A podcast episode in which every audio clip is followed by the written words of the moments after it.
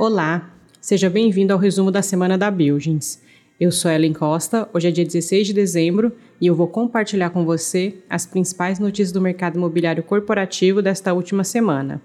Lembrando que essas notícias estão disponíveis no portal da revista Buildings e também nas principais plataformas de streaming.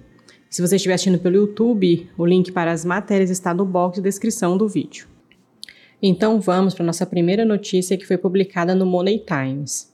Fundo imobiliário conclui compra de 9% de shopping por 78 milhões de reais.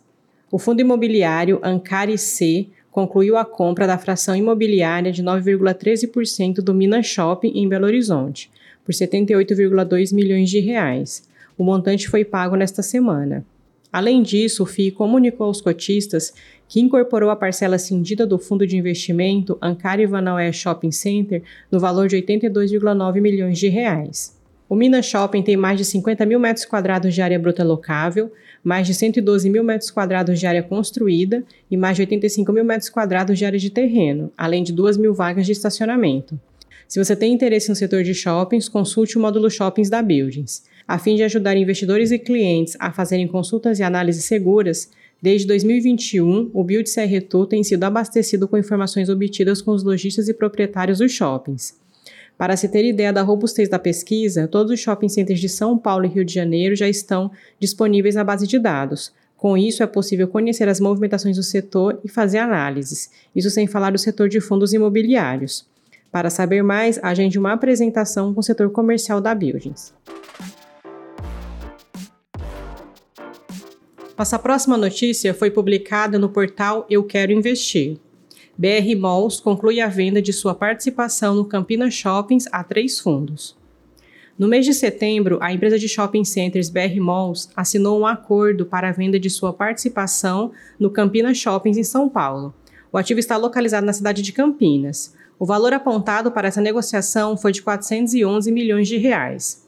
Na semana passada, a BR Malls concluiu seu intento. O comunicado de alienação de sua participação no Campinas Shopping a fundos foi encaminhado ao mercado.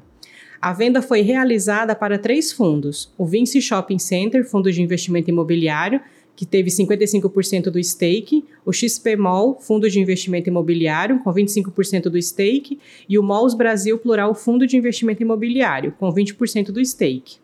De acordo com o documento, trata-se da totalidade de sua participação no referido ativo. Eles também apontaram que a operação se deu pelo valor de 411,4 milhões de reais, o mesmo apontado inicialmente. O valor foi pago à vista, representando um cap rate implícito para 2022 de 8,9% e para 2023 de 9,5%. A BR Malls recebeu à vista e em dinheiro 92,2 milhões de reais.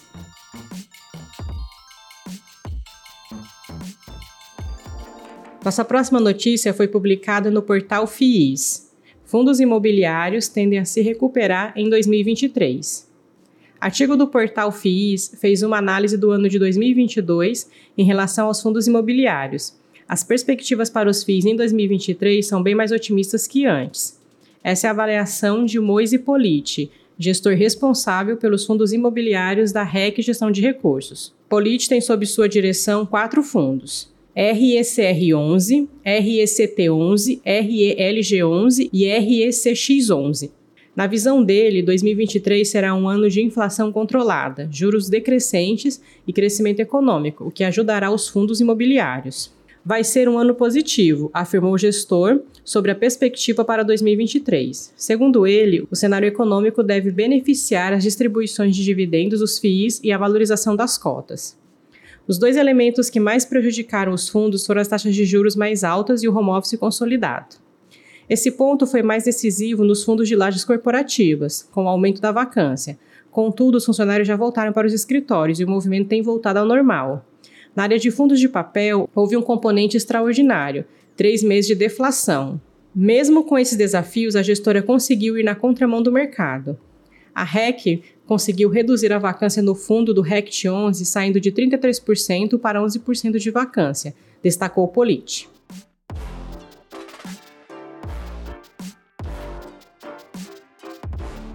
Nossa próxima notícia foi publicada no Diário do Comércio. BVL inaugura centro de distribuição em Contagem. Com mais de 33 anos de atuação no mercado de distribuição de produtos e uma das líderes no segmento, a DVL Distribuidora acaba de se instalar em Contagem, na região metropolitana de Belo Horizonte. Para isso, investiu cerca de 5 milhões de reais no processo de construção e implantação de uma nova sede logística, localizada no condomínio de galpões Terra Verde Business Park. O antigo centro de distribuição, que ficava em Santa Luzia, também na Grande BH, está sendo desativado. Além disso, contará com uma infraestrutura maior e melhor do que a anterior. O novo galpão terá ao todo 12 metros quadrados de altura, 25 docas, 5 câmaras frias e 6.500 posições de pallets. Conforme informações do sócio e diretor de logística da empresa, André Soares, a expectativa de faturamento para o ano de 2023 é de 340 milhões de reais. Contagem representa um importante polo logístico e possui galpões com a estrutura que a VDL precisa para o crescimento projetado para os próximos anos, disse Soares.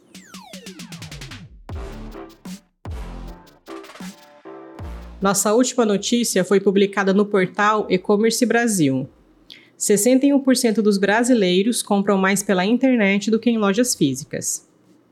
O e-commerce brasileiro tem o maior crescimento da América Latina e é sempre bom lembrar ainda que o setor chega a movimentar 49 bilhões de dólares em receita. Resta saber o que há de novidades e principalmente de oportunidades para quem quer se aventurar no e-commerce. Por isso, a Octadesk e a Opinion Box se uniram para lançar o E-Commerce Trends 2023, para traçar um retrato do consumidor brasileiro e explorar as tendências do comércio eletrônico no país. Foram entrevistados 2.064 consumidores online acima de 16 anos de todo o Brasil e de todas as classes sociais entre outubro e novembro de 2022, para entender seus hábitos, perspectivas e o que faz com que essas pessoas impulsionem o e-commerce no Brasil. Todas as pessoas entrevistadas realizaram pelo menos uma compra online nos últimos seis meses. A margem de erro da pesquisa é de 2,1 pontos percentuais. Considerando os últimos seis meses, 61% dos entrevistados dizem comprar mais pela internet do que em lojas físicas. 22% compram mais em lojas físicas. 12% compram igualmente nos dois canais de vendas e apenas 6% compram apenas pela internet. Também chama a atenção que a frequência de compra é relativamente alta no e-commerce, já que mais de 40% compram online mais de uma vez por mês. Isso pode ser explicado, entre outros fatores, pelo menor atrito que a compra online naturalmente tem. O cliente pode ser impactado por marketing enquanto navega pela internet e comprar na hora, sem a necessidade de se deslocar até uma loja e se preparar mais para uma compra. Apesar de a pandemia ter impulsionado o hábito de compras pela internet, mais de 40% dos consumidores entrevistados já são adeptos do e-commerce há mais de 5 anos. Desse recorte, cerca de 19% já somam mais de uma década como consumidores virtuais. Quando perguntados, 7 em cada 10 consumidores disseram que a frequência de compras online aumentou no último ano. Segundo a maioria dos consumidores, a frequência de compra deve seguir aumentando no ano seguinte. Para conferir a pesquisa completa, acesse o portal da revista Buildings. E antes de finalizar, te convido para conferir os artigos e outros conteúdos e notícias disponíveis no portal da revista Buildings e também no nosso canal no YouTube. Então por hoje é só, vou me despedindo por aqui, te desejando um excelente fim de semana Sou Ellen Costa e nós voltamos a nos falar então na próxima sexta-feira. Um abraço e até lá!